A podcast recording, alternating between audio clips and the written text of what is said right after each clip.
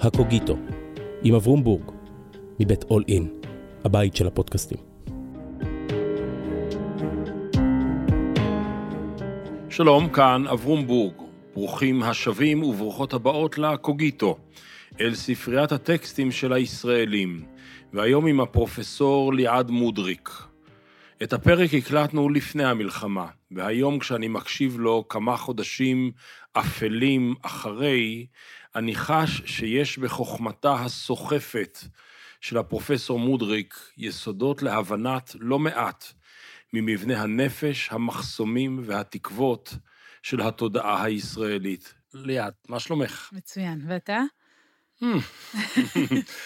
את פרופסור בבית הספר למדעי הפסיכולוגיה, בית ספר סגול למדעי המוח באוניברסיטת תל אביב, ועוד המון המון המון דברים. ורציתי לשאול אותך המון המון זמן, איך זה להיות עטלף? אנחנו לא יודעים, זה אחד הדברים אה, שאנחנו רודפים אחריו, לא רק מה זה, איך זה להיות עטלף, אפילו איך זה להיות אברום בורג אני לא יודעת.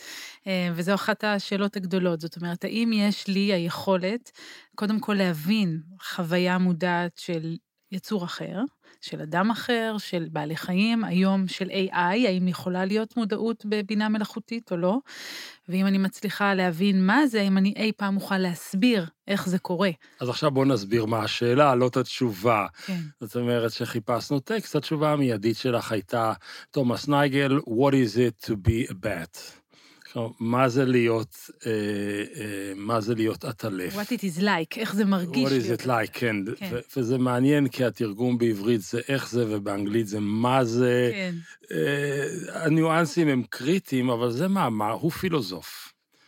והוא כותב מאמר בשנות ה-70, כלומר, זה הרבה לפני כל ה-AIים שלך נכון. ודברים מן הסוג הזה, שמנסה אולי פעם ראשונה שהוא מאתגר את מה שאנחנו נקרא לו היום התודעה. איפה היא נמצאת, מה היא עובדת, איפה היא מתחילה, האם היא נגמרת. והאתגר שמע, שמעסיק אותו זה סוגיות של גוף הנפש, שזה... מיום, מיום שהננו יש לנו את סוגיות הגוף והנפש, והוא שם את הטקסט על השולחן ומתחילה מריבה. כן. נכון? נכון, הוא רב בעצם עם המדענים שמגיעים אחרי מאות שנים שהפילוסופים אמרו, יש לנו כאן בעיה עצומה. של גוף ונפש, נכון? מה הבעיה? בואי נמפה אותה. אם תשאל את ליבוביץ' לא פתירה, הבעיה היא, קודם כל, אם, אם נחזור לבעיית גוף ונפש הפילוסופית, זה מה הקשר בין הקיום הגופני שלנו, נכון? במקרה הזה מוח, למשל, וגוף ממש, לבין הקיום הנפשי שלנו. לי יש חוויות, כשאני אוכלת שוקולד, שזה דבר שאני יכולת לעשות, אז יש לי... יש לו איזה עניין עם שוקולד. לי יש עניין לא, עם שוקולד. לא, מישהו שם... אחת הביקורות זה איך מתארים את חוויית השוקולד נכון, הנומס בפה. בדיוק. כן. אז זו נכון, חוויה עילאית, זו חוויה כן. עילאית, כן. ואפשר לשאול איך, איך הדבר הזה קורה, איך, מה קורה לי כשאני מאוהבת, או כשאני עצובה. יש עולם שלם... שוקולד. נכון. זה ברור. יש כן. עולם שלם של חוויות ורגשות שהם מרגישים לא גופניים, יש להם מימד גופני, אבל הם מרגישים שזה משהו אחר, הוא לא פיזיקלי, נגיד את זה ככה, נכון? כשאתה מאוהב, אתה לא אומר לעצמך, אה, איזה מולקולות עכשיו משתחררות לי במוח. והעניין הוא שהיום אנחנו חושבים, וגם אה, החוקרים או המדענים והמדעניות שנייגל מנסה לתקוף, חושבים שאנחנו נוכל להסביר את החוויה המודעת הזאת, את העושר המנטלי הזה, באמצעות הסברים מוחיים. ונייגל אומר, לא כל כך מהר, חברים. יש לכם בעיה, בעיה גדולה, שהוא קורא לה What it is like to be a bat, איך זה מרגיש להיות עטלף, ותכף נדבר על מה הבעיה הזאת, אבל השורה התחתונה היא שהוא נותן לנו מין שיעור בצניעות. הוא אומר, גם אם אתם תצליחו לתת לי תיאור הכי מפורט של המוח, זה לא יספיק כדי להבין איך זה מרגיש כשאוכלים שוקולד. השיחה הזאת נמצאת בתווך שבין המדע המדויק לבין הפילוסופיה האבסטרקטית, המופ... רוחנית, אבל לא במובן הנלעג של המילה, בין תורת הרעיונות לממצאים. כן. והוא בעצם יוצא חוצץ נגד הפילוסופיה המצ... המצמצמת, הרדוקציוניסטית, שרוצה, טוב, אתה בן אדם, אני אצמצם אותך למוח, אני אצמצם את המוח לתא אפור, אני אצמצם את התא אפור לנוירון, ושמה, שמה, שמה זה נמצא. והוא אומר, לא, יש משהו בתווך הזה. ו... שאתם לא תצליחו להסביר. או לפחות עכשיו אתם לא יכולים נכון, להסביר. נכון, הוא לא הוא- נכון. הוא לא סגר את הדלת, נכון, לדעתי. נכון, אתה צודק. ו, ולכן אמרתי שיעור בצניעות, גם הוא יחסית מגיע ממקום כזה. זאת אומרת, הוא, ואני, לפני זה, אבל אני רוצה להגיד משהו על מה שאמרת על הצמצום. יש הרבה אנשים שחושבים שאם אנחנו נצליח יום אחד להסביר את העושר הזה במונחים פיזיקליים ומוחיים, אז צמצמנו. ואני רוצה לצאת חוצץ, אם יצאנו חוצץ, נגד התפיסה הזאת. בעיניי, אם יום אחד אני אצליח להסביר איך אברום בורג יודע לשבת פה עכשיו ולעשות אה, שיחות, פודקאסט, סדרה של אה, שיחות בפודקאסט שלו על עניינים שברומו של פשוט עולם. הקשיב לך ולמיכאל ארסגור במשך 20 שנה, אה. ומשהו נשאר. תודה רבה. כן. אבל איך אנחנו יכולים עכשיו לדבר על נייגל או על רעיונות פילוסופיים, ואני אצליח להסביר את כל התהליך הזה מבחינה מוחית, בעיניי זה לא מצמצם, זה מרחיב. זה אומר שהאופק האינטלקטואלי שלנו והחווייתי שלנו, הוא נטוע בתוך עולם פיזיקלי, זה לא מוריד מהפלא.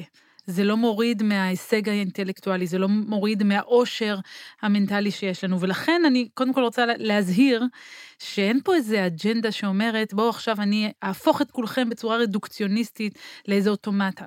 לא בהכרח.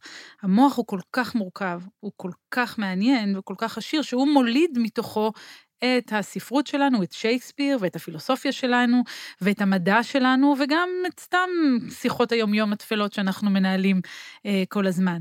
והן לא יהפכו להיות פחות מופלאות, השיחות האלה, על רכילות, אם אנחנו נדע את הבסיס המוחי שלהן. בואי נשאר בך, אמרתי, אני, כן. אמרת, אני. כן, אני אשאר בך, כי אצלו האובייקט, הסובייקט והאובייקט הם, הם שחקנים. נשאר בסובייקט שנקרא את. כן, את המאסטר שלך את כותבת על חיפוש אחר הייצוג העצבי נכון. של התפיסה המודעת כאן. כן הלכת לצד המכני במובנים מסוימים. ובצד השני את יושבת בבית ספר לפסיכולוגיה, ואת יושבת במקום, במקומות היותר רכים. אז איפה לא, את אני- נמצאת בקשת הזאת? אני ממש באמצע. זאת אומרת, אה, הי- הייתה לי הזכות לעשות דוקטורט בפסיכולוגיה קוגניטיבית עם דומיניק למי וליאון דאואל, והיה לי זכות לעשות דוקטורט בפילוסופיה עם מרסלו דסקל. וכאילו ידעת להחליט. נכון. כן. קושי, קושי מתמשך בקבלת החלטות. אמ, ואז לשלב בין שני התחומים האלה, והיום בחלק גדול מהמחקרים שאני עושה, אני משתפת פעולה עם פילוסופים, מעבירה להם מראש לפעמים ממש את שיטות המחקר, ואומרת להם, מה אתם חושבים? האם זה, כי השאלות שמעניינות אותי הן שאלות שיש להן השלכות פילוסופיות, מודעות, רצון חופשי, ואני חושבת שיש משהו מצמצם, אם להשתמש במילה שבחרת קודם, להגיד, אוקיי, אני עכשיו אחקור את זה רק דרך הראייה המדעית. אני אומרת, לא, יש כאן מסורת שלמה של חשיבה פילוסופית, בוא נלמד ממנה, נכניס אותה וננסה להבין.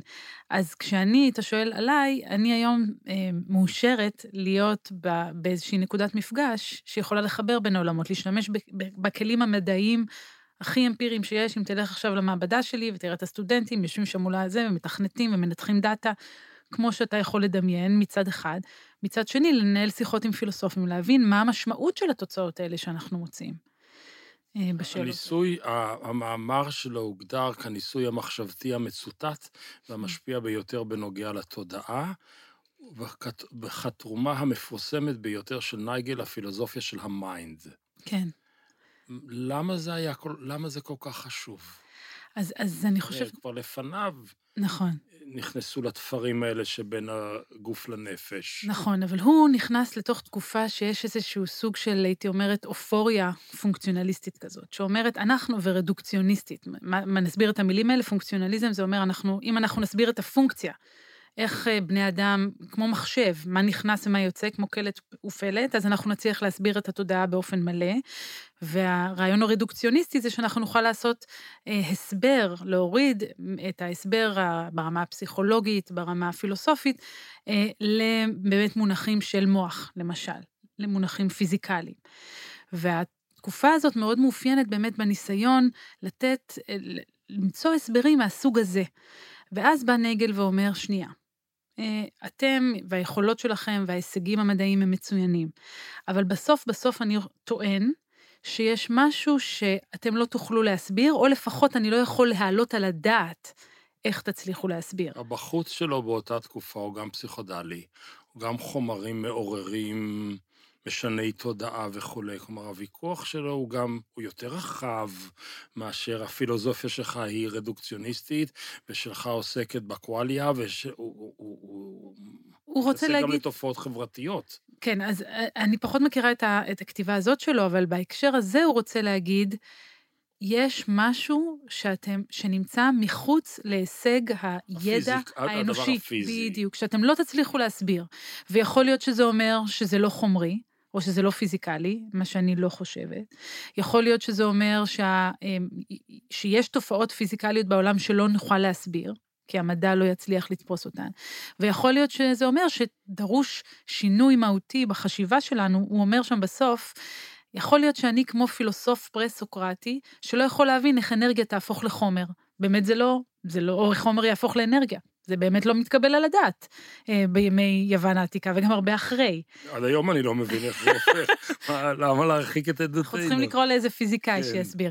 אבל, אבל הרעיון הוא ש, שהוא אומר, יכול להיות שיגיע, או תגיע, בוא נקווה שתגיע, המדענית פורצת הדרך, אה, שאולי שמה. מקשיבה לנו עכשיו. או יושבת איתנו. אה, לא, באולפן. לא, זאת לא תהיה אני, כן. זה אני יכולה להבטיח לך. שתשנה את כללי המשחק ותסביר לנו איך אפשר אה, להסביר תודעה ותחושות או רגשות במונחים אז פיזיקליים. בוא נראה מה הוא עשה. כן. באיזשהו תהליך שאני קצת מרדד אותו, אומר, טוב, נמלה אין לה תודעה, אה, זבוב אין לו תודעה, צירעה עדיין לא ברור, הטלף הוא כבר יותר. זאת אומרת, הוא הדבר הראשון בסולם שאני יכול להבין שיש לו תודעה, אבל הוא מפענח, הוא, הטלף, מפענח את האינטראקציה שלו עם הסביבה, לא באמצעות החושים שאני רואה כן, או נוגע, הוא שולח את הסונארים שלו. נכון. ולכן אני, האדם, לא יכול להבין, שנינו רואים קיר. אני רואה ערימה של בלוקים, והוא שומע פינג, פינג, פינג, פינג, זה אותו קיר, אבל זה תודעות אחרות. כן. ושם הוא שואל את השאלה, מה זה להיות, מה נכון. זו תודעת העטלף? אז אני לא יודעת אם הוא עושה את המדרג הזה שאתה מציע ואומר שדווקא הטלף הוא, הוא היצור הראשון, אבל לא, הוא מי- בוחר... מישהו, את זרק לי את הטקסט הזה לפני כמה כן, חודשים.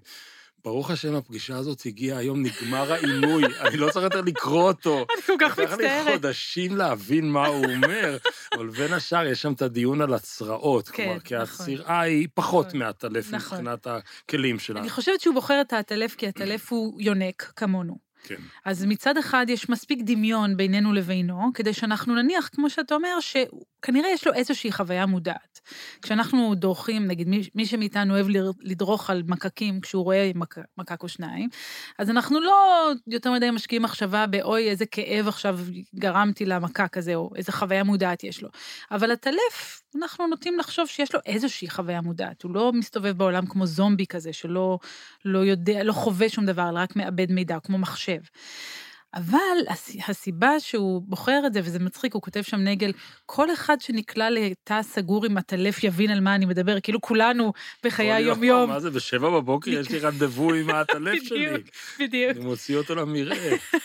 אז, אז אה, הוא אומר, כל אחד שנקלע לתא סגור עם הטלף, ידע שזו צורת חיים שהיא, הוא אומר, זרה לנו, משתמש במילה alien, מכיוון שהטלף... חוצנית. חוצנית, כן. בדיוק, כי, כי האטלף, אה, כמו שהזכרת, הוא משתמש במה שנקרא אקולוקציה. מה זה אומר אקולוקציה? אני ממליצה, אגב, איכון הד. כן, אגב, אני ממליצה, אה, חברי הטוב יוסי יובל מוציא עוד מעט ספר שנקרא הטלפים, שבדיוק מספר על, בין השאר על אקולוקציה, ממליצה בחום, אולי תקרא לו לפה, לדבר על הספר נסיים, שלו. כן? אמ, בכל מקרה, אמ, הם, הם משמיעים מין אה, צווחות כאלה, וההד שמוחזר אליהם מהחפצים שגלי זה הקול נקרא קוראים- באמת בעברית איכון הד. כן, אז אקולוקציה. כן. בדיוק, אז הוא חוזר אליהם, והם דרך זה יוצרים תמונה של העולם. והדבר המדהים זה שהם יכולים להגיע ל- לרמת פירוט והבחנות ויזואליות או על הסביבה, שמאוד דומות לאלה שלנו. הם יכולים להבחין במרקם, הם יכולים להבחין בגודל, בצורה, הם, הם יודעים, אנחנו גם יודעים שהם ציידים מאוד מאוד טובים.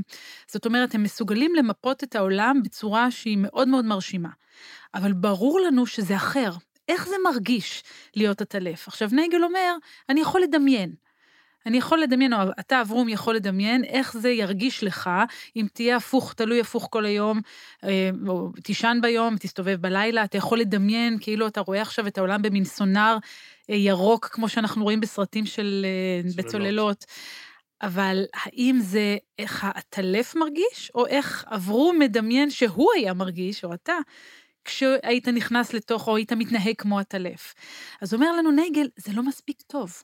יש כאן עובדה, עובדה על העולם. אנחנו כולנו מקבלים שלעטלף יש אה, חוויה, אבל אנחנו לעולם לא נדע אותה.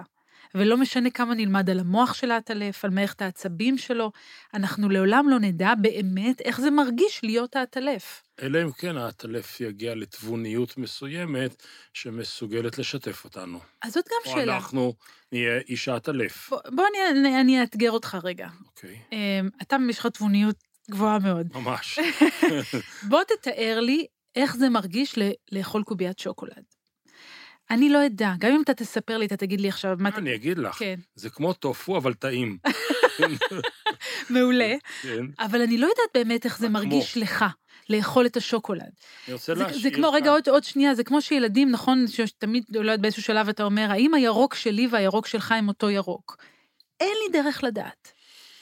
יש לי סיבה להאמין שהירוק שלנו הוא אותו ירוק. אני אשאיר רק משהו על המדף, אני לא בטוח שיהיה לנו זמן כן. לחזור לזה, אבל יכול להיות שהטענה שאת, הוא, הם טוענים אומרת, זה שיש לנו חמישה חושים, זה מקל עלינו את ההמשגות, אבל זה לא יוצר חפיפה מלאה שנותנת לי copy-paste 100 ל-100 את אותו טקסט. נכון, את, את אותה תחושה, את אותה אה, חוויה.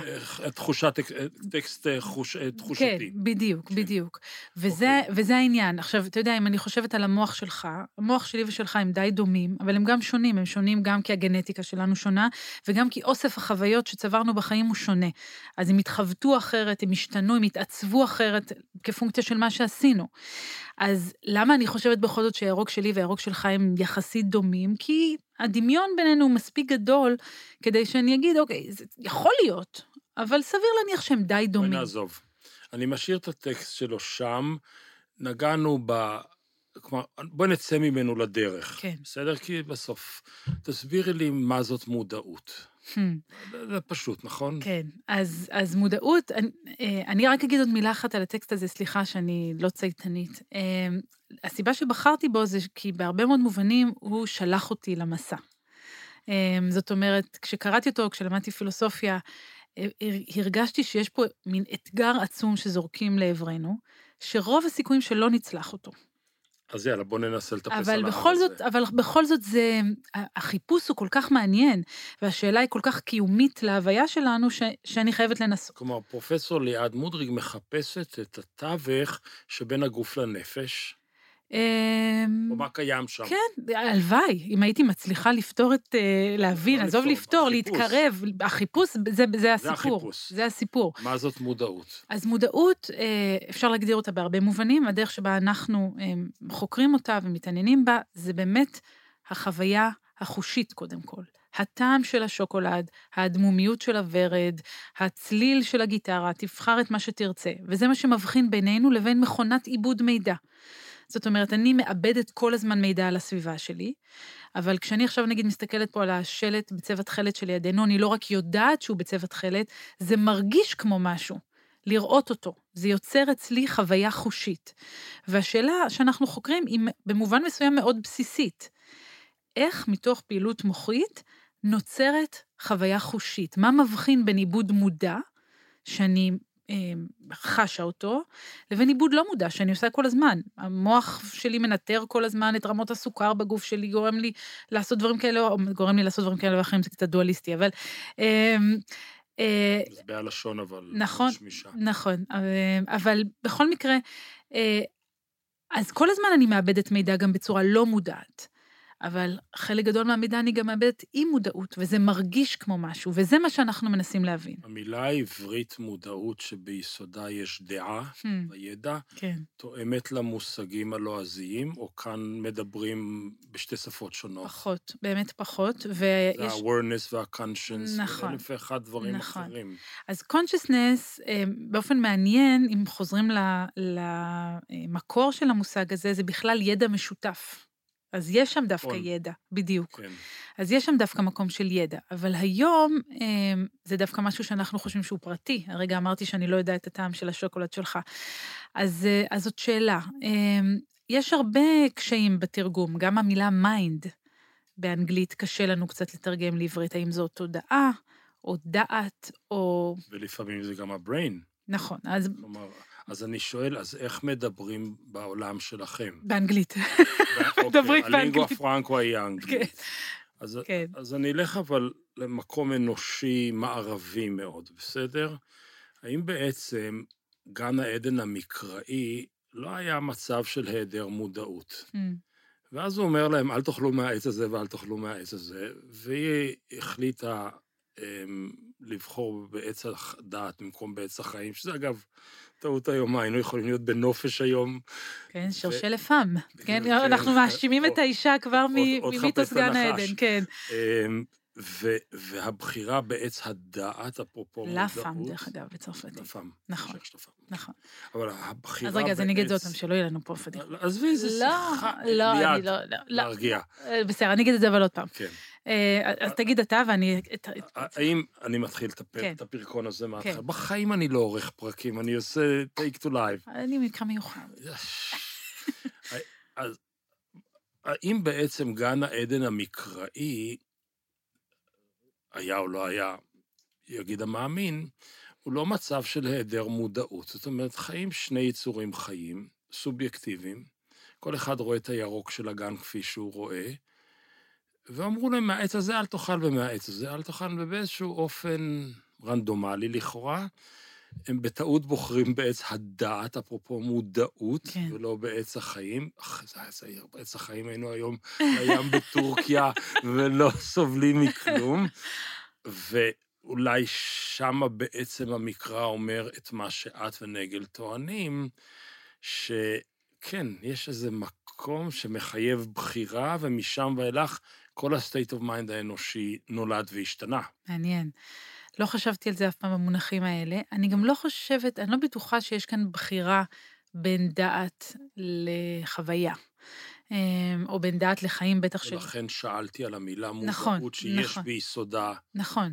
ה... אבל זה כן יפה, כי, כי זה כן מהדהד בטח את, את, כן את האמירה של נגל, שאומר, אתם יכולים לדעת, שכלתנית, הכל על המוח, אבל עד שלא תחוו, אתם לא תדעו איך זה מרגיש. או זה, זה אפילו לא נגל, זה פילוסוף אה, אחר בשם פרנק ג'קסון, שמספר, אולי אני אספר לך סיפור נחמד, על אה, המדענית מרי, אולי אתה מכיר. המדענית מרי היא חוקרת מוח מדופלמת, וכל חייה הוקדשו לחקור ראיית צבע. והבעיה היחידה שלה זה שהיא אה, גודלה כל החיים בחדר שחור לבן, השובים שלה הכניסו אותה לאיזה חדר, היא את כל העולם רואה דרך מוניטור שחור לבן, והיא מימיה לא ראתה צבע. אבל היא יודעת את כל מה שצריך לדעת על הבסיס המוחי של ראיית צבע. ואז שואל ג'קסון, יום אחד היא יוצאת מהחדר ורואה את העולם, האם היא לומדת משהו חדש על העולם? אם כן, אז זה אומר שכל הידע הפיזיקלי שהיה לה, כי זאת הייתה הנחת לא המוצא, מתאר. לא מספיק כדי לתאר, כדי לתפוס את הדבר הזה שבעולם. והוא אומר לכן, כל הידע, עץ הדעת שלך, לא מספיק כדי לחוות. אם, לחוות זה גם קשור למילה חיים, נכון? אז כדי לחוות, כדי להבין את החוויה. הוא לא מסביר אותה. כלומר, יש פה פער, מה שאוהבים להגיד בפ- בפילוסופיה, פער אפיסטמולוגי, כן? אנחנו לא מסוגלים באמצעות המדע והידע הפיזיקלי להסביר ולתאר את כל העובדות על התופעה הזאת ש, של מודעות, של חוויה, ולכן היא כל כך מעניינת. לכן היא גורמת לאנשים לא, לא לישון בלילה. אה, כי היא מציבה בפנינו איזה אתגר בלתי עביר, לכאורה. אה, עכשיו, אני אגיד לך למה חייכתי, כי שאלתי את עצמי, להכניס את הדוס של בי לאולפן או לא, אז תכניס. מקסימום נוריד את זה אחרי כן. היא חווה, נכון? איך קוראים לציפור שעפה בשמיים וצד הנחשים? חיוויאי. ומה זה חיוויה. בארמית? זה נחש. איזה יופי. אז חווה והחיוויה שהוא הנחש, מסתובבים שם בגן עדן, אוקיי, בסדר, ו- ו- ומביאים עם החוויה של כן. חווה, מביאים את הדעת ואת המודעות. זה נכנס הדוס, צא החוצה לא, לא, מהחדר, לא, להפך, להפך. בואו נמשיך. החכמתי. אמ, אז אנחנו מחפשים בבית הספר של סמי סגול ובבית הספר של אה, זיגמונד פרויד, אנחנו מחפשים בין השאר את מקור המודעות, כן. נכון? וביום שתמצאי את מקור המודעות, לא, אני אולי- לא אחד מהסטודנטים והסטודנטיות שלי ימצאו. כן, אבל ביום שנמצא. אולי לא את המודעות כולה, כן. את הגרעין הראשון, כן. את, ה, את, ה, את, ה, את, האור, את קרן האור הראשונה. זה כמו לחפש את מקור החיים? אמ, תלוי עבור מי, בשבילי בטח, בשבילי זה הגביע הקדוש, כן? אם, אה, תסבירי. אמ, מבחינתי, מי שיצליח יום אחד להבין את הדבר הזה, אה, הוא יחזיק בידו מפתח לשאלות סופר משמעותיות על מי שאנחנו ומה שאנחנו, וגם שאלות עם אה, משמעות חברתית עצומה. למשל, אם אני יודעת איך נולדת חוויה מודעת, אז אני יכולה להגיד לך בצורה ודאית, אם אני יודעת מאיזה שבוע עוברי יש מודעות. אני יכולה להגיד לך לאילו בעלי חיים יש מודעות. אני יכולה להגיד לך אם לבינה מלאכותית יש מודעות. עכשיו, למה זה חשוב? זה חשוב כי היחס שלנו לאחר, בהרבה מאוד מובנים, נמדד דרך החוויה המודעת שלו. אה, זה, שמעתי פעם את יובל נוח הררי מדבר על זה. מודעת לחוויה שלו, לחוויה שלנו אליה, של שתי החוויות. של שתי החוויות, אבל, אבל, אבל הוא, הוא הסביר, אה, יובל, באחת ההרצאות, איך אה, אם בעבר התוקף של החוק המוסרי היה מהתנ"ך או מהמלך, היום התוקף של החוק המוסרי, לפחות כל עוד אנחנו חיים במשטר דמוקרטי, הוא בין השאר אה, שיח של זכויות ושל פגיעה ושל מניעת סבל. זאת אומרת, הוא נתן את הדוגמה שאפילו, נגיד, כשחרדים אה, יוצאים נגד מצעד הגאווה, הם לא אומרים אסור לעשות מצעד הגאווה בירושלים כי זה מנוגד לדת, הם אומרים אסור לעשות מצעד הגאווה בירושלים כי זה פוגע ברגשות שלי. זאת אומרת, השיח של אי פגיעה ברגשות, של שמירה, מניעת סבל, שמירה על מודעות, הוא עיקרון מאוד משמעותי היום במוסר, במערכת המוסרית שלנו. אז אם עכשיו המדע ייתן לנו את הכלים להכריע אילו יצורים מודעים ואילו לא, אמ, יש לזה השלכות מאוד משמעותיות לדרך שבה אנחנו מתייחסים אליהם, שלא לדבר על מצבים קליניים, כן, אז כמובן. אני רוצה שם בדיוק עוד טיפה כן. לדייק. היום הוויכוח הגדול על הפלות הוא בין השאר ויכוח על מתי מתחילים החיים. נכון, ויכוח על אה, אמ, להפסיק טיפולים ומתי נגמרים החיים, הלב, גזע המוח, כלומר, או איזה סימנים. ואם יום אחד נמצא, כמו שאת אומרת, הגביע הקדוש, ותהיה בו בירה טובה, ונוכל ללגום ממנו, אז יכול להיות שגיל העובר יהיה שונה מגיל ההפלות המותר היום, וההיתר או האיסור לרופא להפסיק טיפול יהיה שונה. אני רוצה אפילו לטעון יותר מזה. אני חושבת שאנחנו לא באמת שואלים מתי מתח... מתחילים או נגמרים חיים, אנחנו שואלים מתי מתחילים או נגמרים, אה, או מתחילה או נגמרת מודעות. נגיד תחשוב על מצב, לא עלינו, של אה, מישהו שהוא יקר לנו, שמחובר למכשירי החייאה. מבחינת חיים, יש שם חיים, יש שם נשימה, בטח שאנחנו מנשימים אותו, כן? יש שם נשימה, יש שם הזנה, יש את הפונקציות שאנחנו המכונה מגדירים... עובדת. נכון, ה mind לא עובד, אז אין לו מודעות. כן. נכון? זאת אומרת, אנחנו, לא יודעים לפחות. אנחנו, או, ותכף. אפשר לדבר על זה, כן. אבל אנחנו רוצים, אנחנו רוצים לצמצם את הסבל אם יש סבל, ואנחנו רוצים לשאול האם יש שם מישהו בבית. זה מה שבסוף גורם לנו להחליט מה לעשות עם זה, אה, במצב הקשה הזה. ולכן, אני חושבת שזה לא רק עניין של חיים. יש, אנחנו בדיוק עכשיו פרסמנו איזה מאמר, שבו אנחנו טוענים ש... אה, עבור הרבה מאוד אנשים, חיים ששווה לחיותם, הם חיים שיש בהם תודעה, שיש בהם מודעות. ויש אפילו ניסוי מחשבה אמ, של פילוסוף שאמר, נניח עכשיו אני מציעה לך, אברום, לא יודעת כמה זה הרבה כסף מבחינתך. 25 שקלים. 25 שקלים. האם אתה מוכן, בעבור 25 שקלים האלה, לחיות את חייך ללא שום הבדל התנהגותי, רק שאתה לא מרגיש שום דבר? אתה מתנהג אותו דבר, אני יכולה גם לתת לך חיי כבר נצח. קורה, קחי חמישה שקלים חזרה. אוקיי. לא, כשאתה אוכל שוקולד אין לו טעם, כשאתה מחבק את רעייתך, אתה לא מרגיש כלום, כשאתה רואה את הנכדים הצעירים שלך, זה, אתה לא מרגיש שום דבר, אתה עדיין מחבק אותם, אתה עדיין מתנהל בדיוק, אתה אומר להם איזה מתוקים אתם, אבל אין שום דבר שאתה מרגיש. הרוב המוחלט של האנשים לא ייקחו את העסקה הזאת, לא בעבור 25 שקלים וגם לא בעבור 25 מיליארד. סוגיות שקלים. גוליבר, שנוסע לארצות של מודעויות אחרות של אלה שלא מתים ואלה ש... וזה זה סוגיות כן. כאלה. זה אלה שלא מרגישים. כן, ואלה שלא ואנחנו לא רוצים להיות כאלה שלא מרגישים, יותר מאשר אלה שלא מתים, אני אטען. יכולות להיות, יש רק מודעות אחת לאדם, לגוף, לחי, או תיתכנה כמה מודעויות?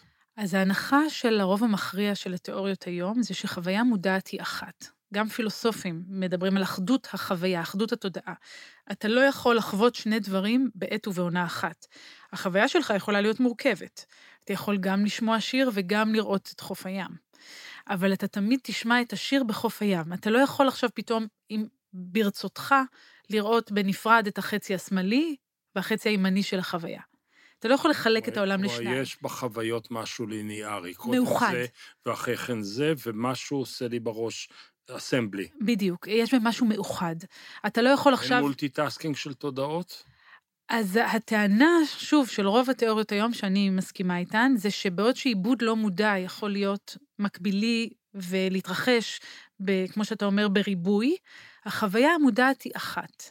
היא בסוף מחברת את כל הדברים, ותחשוב, כשאתה נגיד פתאום חולם בהקיץ, אז אתה מאבד קשר עם המציאות. עכשיו, אנחנו יכולים לחלק קשב, אבל גם לזה יש גבול מסוים.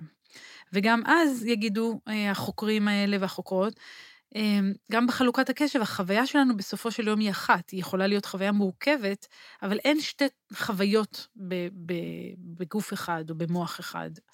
אז אם אין שתי חוויות, האם יכולה להיות, האם יכול להיות לי מצב שהיום יש לי גילד פילינגס מא', ב', ג', ומחר אני הפוך לגמרי, בטח, אז זה שתי דודעות שונות, לא לא? באותו הזמן. לא באותו כלומר, הזמן. הסוגיה כאן זה מרחב הזמן, נכון. ולא מרחב התוכן. נכון, נכון. ודרך אגב, גם בזמן אחד, אתה יכול להיות שתהיה לך אמביוולנטיות. אתה תרצה לאכול את עוגת השוקולד, וגם תרגיש רגשות אשמה על זה שאתה אוכל לא, זה ברור, באותו אחרת זה לא זמן, טעים. נכון? בדיוק, אבל אתה אבל חווה את זה ביחד. אתה חווה את זה כחוויה אחת מורכבת. בואי ניקח רגע את סוגיית המודעות לעולם הדתי. כלומר, התחושה לפי מה שאת מתארת, שחלק לא מבוטל מהחוויה הדתית, ולא חשוב איזו דתית. אני חושב שזה... לפחות בארבעת הדתות שאני קצת מכיר, שלוש המונותאיסטיות ועוד מעט מה, מה, מה, מההינדואיזם, ממודת, בדיוק נכנס למקום הזה. זאת אומרת, הוא מנסה לייצר תווך שאומר, הגוף הוא רק כלי ריק, והנפש, אולי יש לה הישארות, אולי לא, והתווך שביניהם זה המילים המוזרות האלה, נפש ונשמה, שתמיד אני צוחק, שנכון, תמיד יש כל מיני ניסיונות כאלה של לשקול את האיש ברגע שהוא מת, ולראות שהנשמה עכשיו... שני 21 גרם, לא זה. הסרט, כן. תדברי קצת על, ה, על, ה, על, ה- על הדתיות כמרחב תודעה. אז אני לא מומחית לא. בדת. אמ, אבל, אבל בשיחות שהיו לי כן עם, עם אנשים דתיים, אני מוצאת את זה מעניין. אמ, את הסירוב או את ההכחשה של הבסיס הפיזיולוגי של הנפש. כאילו אנחנו רוצים לשמור אותה לא חומרית, אנחנו רוצים לשמור אותה לא פיזיולוגית, לא פיזיקלית, כי אנחנו חושבים שזה הופך אותה למשהו נשגב יותר, מאשר אם היא כולה יציר של המוח. אני לא בטוח שהבנתי. עוד פעם. אני חושבת שלהרבה אנשים קשה, אגב, בין אם הם דתיים ובין אם לא, קשה להתנתק מהחשיבה על נפש שהיא לא חומרית. קשה לנו עם זה שכל ההחלטות שלנו מתקבלות עם הדבר הזה שיש לנו בתוך הגולגולת. קשה לנו עם זה שלא יישאר שום דבר אחרינו, זה ברור למה זה קשה. אה, קשה לנו עם זה שכל היופי הזה והנשגבות הזאת שאנחנו מייחסים לעצמנו, הם בסופו של יום, כמו שאומר פרנסיס קריק, זוכה פרס נובל, על גינוי, יחד עם ווטסון, הגילוי של ה-DNA. צריך תמיד להזכיר גם את התפקיד של רוזלין פרנקלין, האישה כן. שתרמה לגילוי הזה. אבל הוא כותב בספר, הוא מפרסם ספר ב-94 שנקרא ההיפותזה המופלאה, The Astonishing Hypothesis, או ההשערה המדהימה. אמ, וזה נפתח שם ואומר, את או אתה, כל עולם התוכן, כל האהבות שלך והשמחות שלך והעצב והצחוק, הם לא יותר מאשר התנהגות מורכבת של קבוצה גדולה של תאי הצו, של נוירונים. ואת זה קשה לנו לקבל. זה ממש אנטי נגל. ממש אנטי נגל, כן. בדיוק. ואנחנו לא יכולים, זה, זה קשה לנו. אז, אז בצד, בצד השני, יגיד לך האיש שמאמין בהישארות הנפש, אני לא יודע בדיוק מה זה, אבל נגיד, ויגיד לך, תגיד לך האיש שמאמינה בגלגול נשמות, ויגיד לך מי שמאמין בעולם הבא, זה בדיוק מה שאנחנו עושים, אנחנו משמרים על ענן את הזיכרון, את ה, מה שליאת קוראת לו תודעה. איך? אנחנו לא יודעים, מנגנון... תשמעי, יום אחד ההורים שלי בש... ב... טסו לחוץ לארץ, והם עמדו על המסלול, וזו הייתה הטיסה הראשונה במטוס אל על, בואינג 707, שהיה מטוס סילון. כן. ולפני שעולים למטוס, אימא שלי אומרת לאבא שלי, אני לא מבינה איך זה טס, בלי פרופלורים. אז הוא אומר לה, ותראו עם הפרופלורים, הבנת איך הוא טס? אז... אני אשמח לגלות, אני. אשמח לגלות שזה נכון. אה, אתה יודע, אני מאוד אשמח, כמו בסרטים, כשיגיע יומי, להתבונן על העולם ולראות מה קורה לילדים שלי, ולעולם עצמו, איך, איך הדברים מתפתחים, ואני אשמח לחזור, אני אשמח לקבל עוד גלגול, זה, זה... אני אשמח. זה אייזק אסימוב, זה לא אבל, אני. אבל, כן, אבל, אבל כש- כשאני יודעת את מה שאני יודעת, אמ, ומה שלא, אין אין לי זה ידע מיוחד, כל אחד יכול לדעת, אמ, אני לא מוצאת אה, סיבה להאמין שזה נכון. אמ, ואולי אני אתבדה. ו- מילה על המנגנון ולא על התוכן. את בראשית הדברים, יצא, תפ- לקחת הצד של נגל, שלא הכל אפשר לצמצם ברדוקציה לתא ול... שיש משהו נוסף. עכשיו, תני לי רגע להרחיב את זה, הרחבה של הדיוט. אנחנו אולי היצור היחיד בטבע שהזיכרון שלו מחוץ לגוף שלו. זאת אומרת, אנחנו כותבים ספרים, אז ההיסטוריה שלנו, היום יש דיסק און קי, או יש ענן, או מה שלא יהיה, אבל יש לנו מנגנונים שלמים של לעשות outsourcing לחלק מהיכולות שלנו. לדעתי גם בעלי חיים מסוימים עושים את זה, שמים לעצמם סימנים בדרך. מאח תחנות שתן, תחנות בדיוק, ריח. בצורה הרבה פחות מורכבת מבני אדם. אנחנו די נכון, טובים בזה. נכון. לא- לא רוצה להשוות את עצמי נכון. לבמבי, אבל נכון. בסדר. זאת אומרת שהביולוגיה שלנו היא כזו, שהיא יצרה מ- מכשירים של להשאיר מחוץ לנו דברים. לגמרי. אז כמו שאני יודע להשאיר אה, טקסט על ספר, אז אולי אני יכול להשאיר, אולי גם התודעה נשארת באיזשהו ספר שאני לא יודע איפה הוא. הלוואי. אני לא אומרת שלא, אני, אין לי אני ידע. חושב פשוט שזאת כל הדתיות, זה כל מה שאני אטען. כן. כל הדתיות כולה, זה בדיוק זה. והלא יודעת שלך זה יסוד החילונות. אה, אז אני מקבלת, אני מקבלת. אבל אני מעדיפה, לא יודעת אם, גם במדע, אני מעדיפה להיות במקום הלא יודע מאשר במקום היודע. בשביל שאני אוכל להגיד שאני יודעת משהו, אני צריכה להשתכנע בהרבה מאוד שלבים והוכחות והדגמות, כדי שאני אגיד, את זה אני יודעת. אני חושבת, פה אני מושפעת, כן, מפילוסופים יוונים שאמרו לנו את זה כבר. ובטח דקארט, הספקנות, חוסר הידיעה, חוסר הנכונות להתחייב על מה שאתה לא בטוח באמיתותו, בעיניי זו דרך חיים, זו מחשבה. אמ, זו, זו צורת חשיבה ש, שיש לה ערך. אמ, והיא מביאה אותנו, מכיוון שאנחנו רוצים לדעת, מצד אחד, אבל מכירים בגבולות הידיעה שלנו מצד שני, זה דוחף אותנו לחפש. והחיפוש מביא אותנו לתגליות, מקדם אותנו. אמ, אתה יודע, אמרת בהתחלה שאני מקבלת את הדברים של נגל. אני מקבלת את זה שיש משהו שאני לא יודעת להסביר. מה שזה עושה, זה נותן לי drive לנסות להסביר אותו. זה לא גורם לי להגיד, אוקיי, זה מחוץ לתפיסה שלי, אני אף פעם לא אצליח, ואני לא רוצה לנסות. זה משהו אה, לא פיזיקלי, זה משהו שאני לא יודעת מהו. יש לי מספיק הדגמות לזה שכשנותנים לבני אדם שוק חשמלי באזור מסוים במוח, הם מתחילים לצחוק, אומרים שזה נורא מצחיק, נותנים להם תרופות וזה עוזר להם להתגבר על דיכאון. חלילה וחס פגיעה מוחית והם פתאום שוכחים לדבר.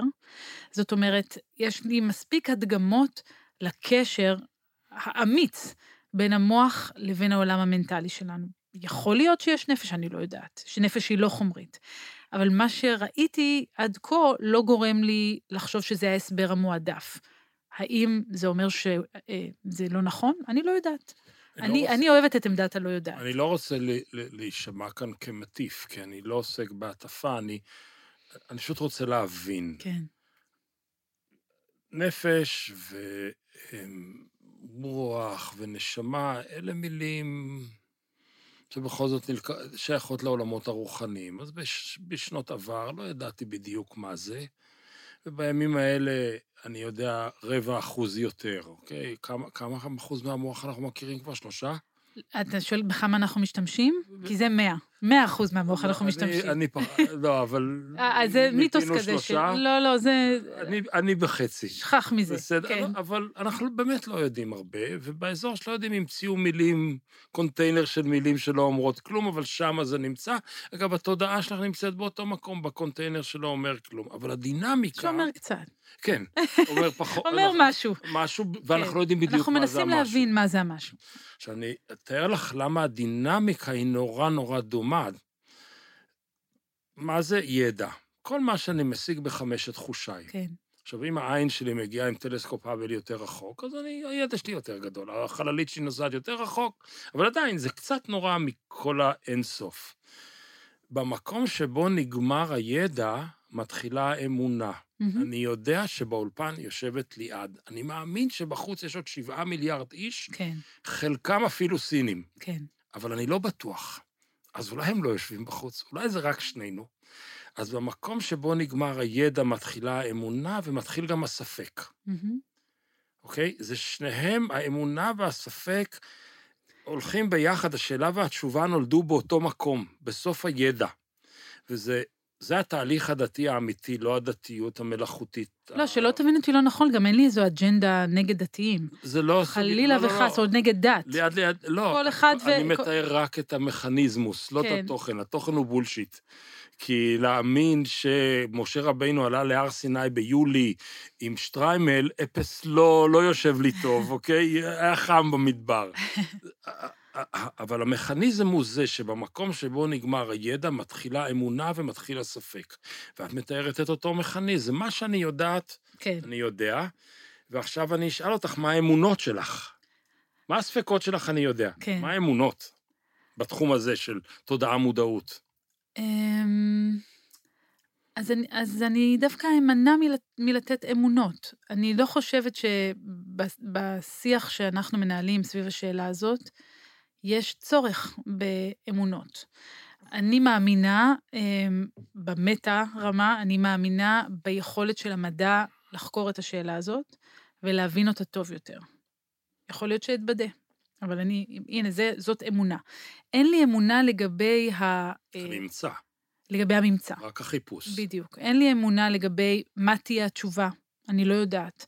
אחד הדברים שאנחנו עשינו במעבדה, פרויקט שהוביל אה, דוקטורנט בשם איתי ירון, היה לנתח מחקרים שפירשו את הממצאים שלהם לפי ארבע תיאוריות מובילות של אה, מודעות, והוא הראה שקודם כל המחקרים היו מאוד שונים אחד מהשני, כלומר כל תיאוריה נחקרה בצורה מאוד מאוד שונה, עד כדי כך שאם אנחנו נותנים עכשיו למחשב, ללמידת מכונה, לנחש או לנבא איזו תיאוריה הולכת לה, להיתמך על ידי הניסוי, בלי לדעת שום דבר על התוצאות. רק, המכונה יודעת רק מה היו השיטות של הניסוי, אנחנו יכולים לנבא את זה בדיוק יחסית גבוה.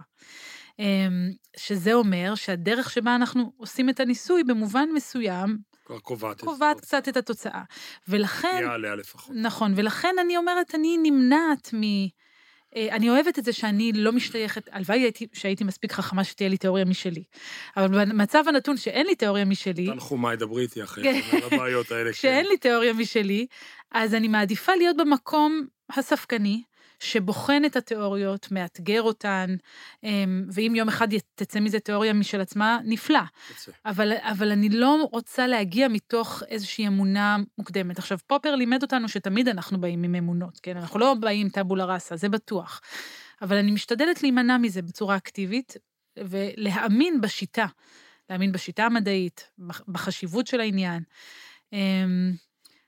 אם ושוב- אנחנו חוזרים לנייגל, כן, את כל הזמן ובצדק מנווטת לידו, אז אנחנו מתקשים להבין את החוויה הסובייקטיבית של העטלף. את האובייקטיבית אני מבין, הוא נתקל בקיר. כן.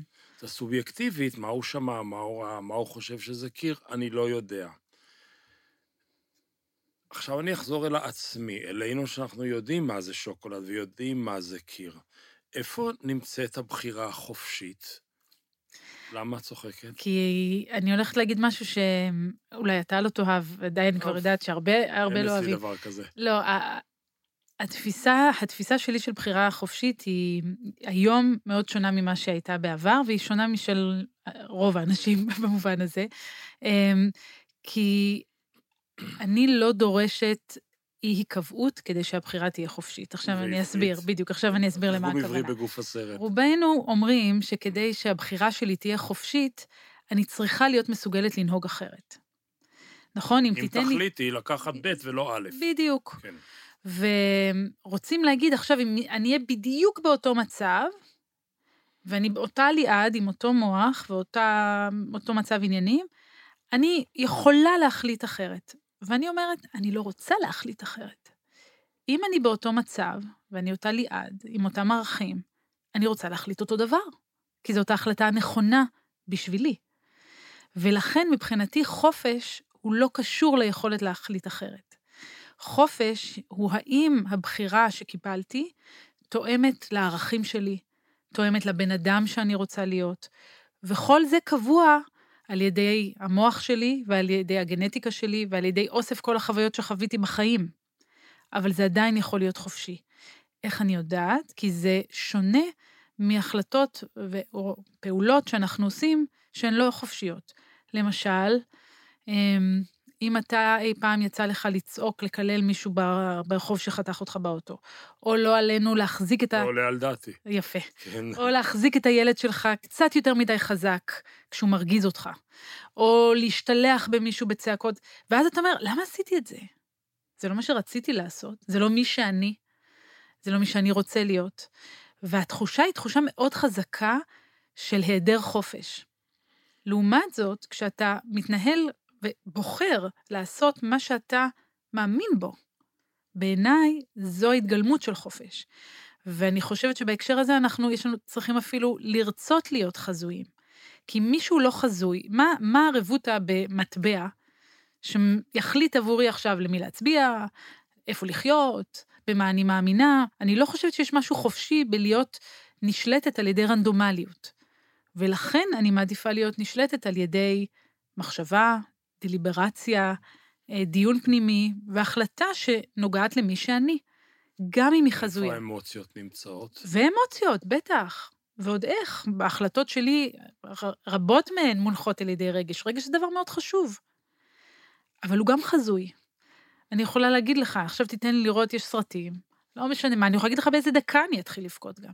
כלומר, אני יודע. אה, כלומר, אם נלך לישעיהו ברלין לחירות החיובית ולחירות השלילית, חופש דת וחופש מדת, אז זאת אומרת, העובדה שבחרתי באופן חופשי, ללא כפייה בדבר מסוים, היא-היא הבחירה החופשית. זה לא נכון. בהכרח בין שתי חלופות, אלא עצם החלופה הזו היא הבחירה החופשית שלי. יש לי שתי חלופות, אבל במובן מסוים זה לגמרי היפותטי, היכולת שלי, זאת אומרת, אני יכולה לבחור אחרת. אני יכולה עכשיו להגיד, להתראות אברום, סיימנו את השיחה, יצאתי מהאולפן.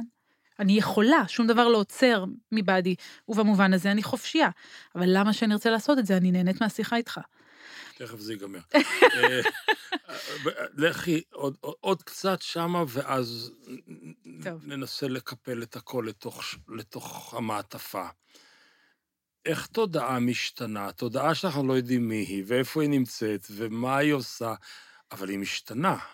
כי מה שאת תיארת, ההחלטה שקיבלתי היא נכונה, חסר את ממד הזמן וממד השינוי, ולפעמים עובר זמן, ותנאים משתנים וכו' נכון. וכולי. ואז הוא כבר לא אז אותה החלטה. התודעה שאת לא יודעת מה היא ואיפה היא ואת חוקרת אותה, היא ברת שינוי גם. לגמרי. אז תדברי קצת על השינוי של הלא ידוע. אנחנו יודעים שהמוח שלנו משתנה כל הזמן, נכון? בעקבות השיחה הזאת, בתקווה, אם תותיר, אה, הדברים שאמרת לי אה, יותירו עליי חותם, אז עכשיו נוצרו קשרים מסוימים במוח, נוצרו זיכרונות חדשים.